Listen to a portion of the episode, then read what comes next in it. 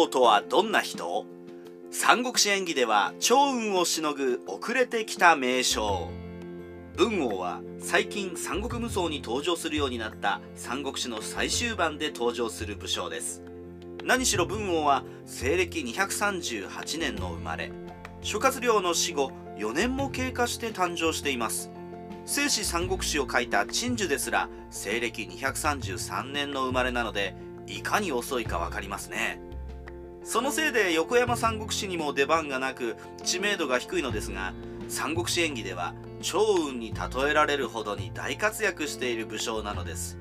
今回はネット検索でもそう簡単に見られない演技の文王の勇姿を紹介しましょう。三国志演義では110回に登場。文王は三国志演義120回の中の終盤110回文王短期幽閉を退け脅威水を背にして大敵を破るに登場します。その頃揚州志士領淮南軍馬環球圏はしばしが双方を排して双方を立てたことで起こっていたものの遠く離れた揚州ではしばしの戦王をいかんともできず無念がっていました。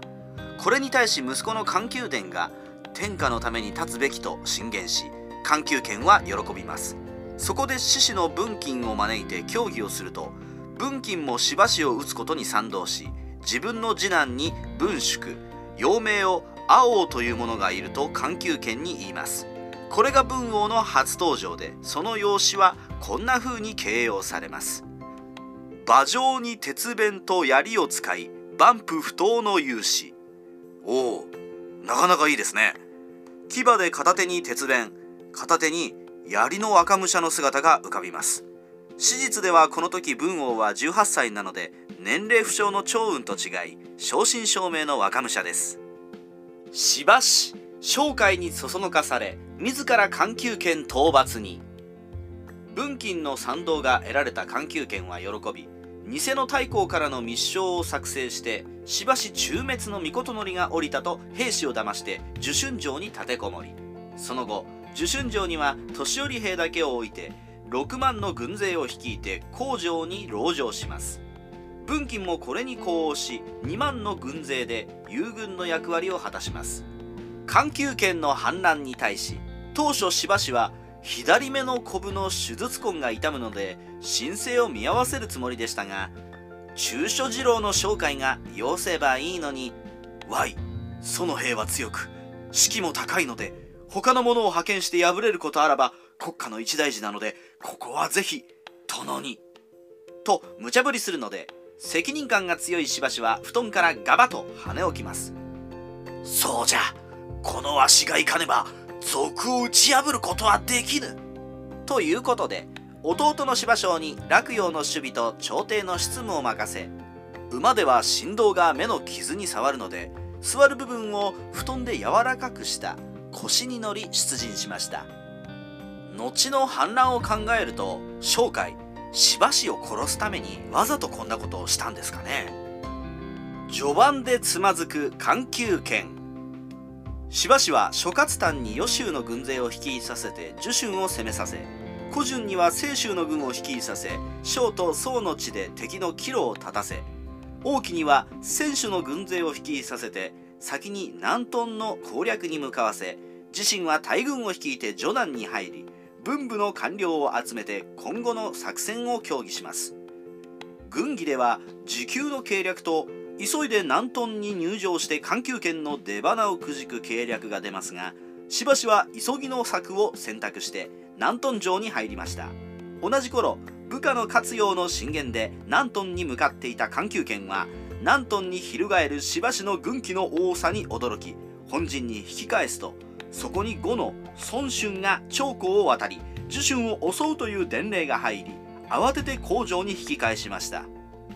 しばし当該の呉詰めとして学科城に進軍。さて環球圏の退却を知ったしばしは今後の対策を協議します。すると少々の負荷が以下のように進言しました。環球圏は呉が受春を攻めていると知り逃げ帰ったのです。きっと工場の6万人からいくらかの援軍を受春の応援に先守りを固めるでしょう。そこで我が軍は軍を3つに分け一手は学科城一手は受春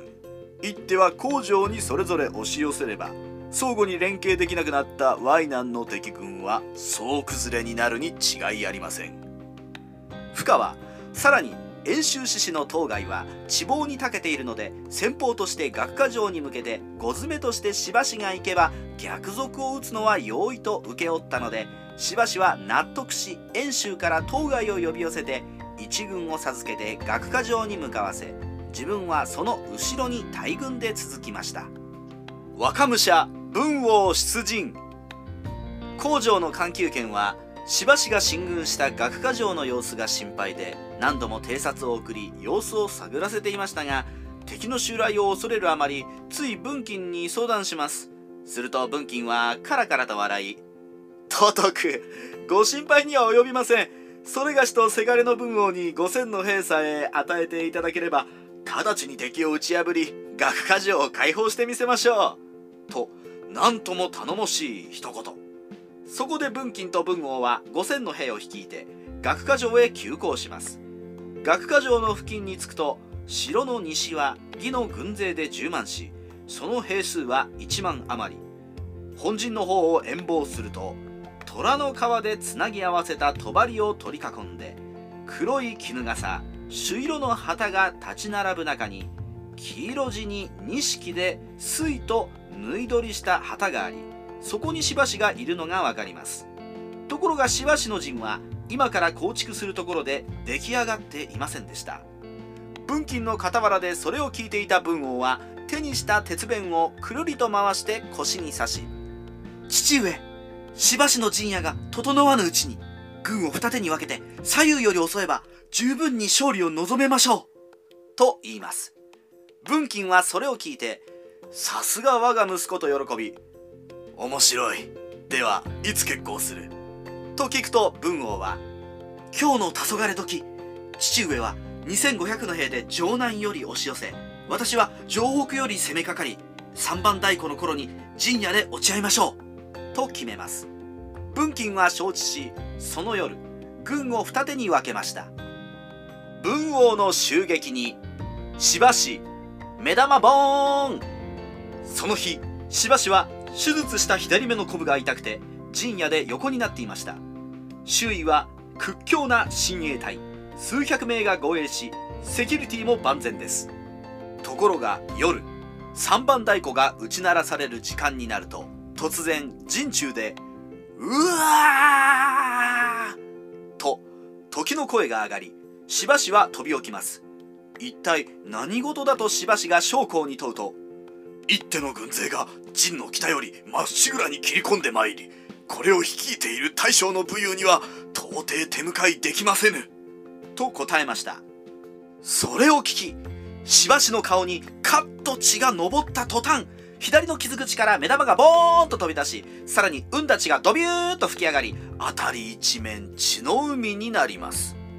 その痛いこと痛いこともし次男だったら耐えられない痛みですがそこはしばし我慢強い長男坊。俺が泣き叫んだら軍がパニックだと布団を噛んで痛みをこらえみだりに騒ぐ者は首を打つと命じて懸命に指揮を取ります。しばしの本陣に切り込んだ文王の軍勢は縦横無尽に駆け回り進むところに敵はなし。立ち向かう者は槍で疲れ鞭で撃たれておびただしい死者を出します。さあこれはしばし大ピンチ。この窮地を救う者は出現するのでしょうか？ボンクラ文金に代わり当該が出現。文王はしばしの本陣で暴れ回りつつ父文金の軍勢を心待ちにしますがなかなか文金は現れません。それでも待ち続け東の空が白み出すと北の方から軍勢が向かってきます。これは否こと。父上には南から攻め込むと約束したはずだが文王が不審に思いつつも北の方向に向かうとそれは文金ではなく遅れて到着した義の当該でした。おのれ謀反人どもめそこを動かず首になれ。当該は馬を踊らせ刀を水平に伸ばしたまま文王に襲いかかります。文王は当該の刀を槍でひねり上げ死50号も打ち合いますが勝負は互角で決着がつきませんさらにそこに襲撃から立ち直った本陣の軍勢が文王の軍勢に襲いかかり挟み撃ちになり作戦の失敗を悟った文王は部下に生き延びるように命じ囲みを解いて短期で逃げ出しました。ちなみに来なかった父の文金ですが襲撃の途中で道に迷ったと演技では説明されています。ダサい。ダサすぎる。たった一人で数百機を始末する文王。しかし自分たちに散々に恥をかかせた文王をおめおめ逃がすほど義軍の将校は腰抜けではありません。文王が囲みを破って逃げるのを生きり立って数百機で追います。殺せ!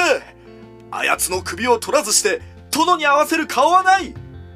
こうして学科教の前まで追いかけた将校ですがそこで文王はくるりと向き直りどりゃーとばかりに将校に向かい突進。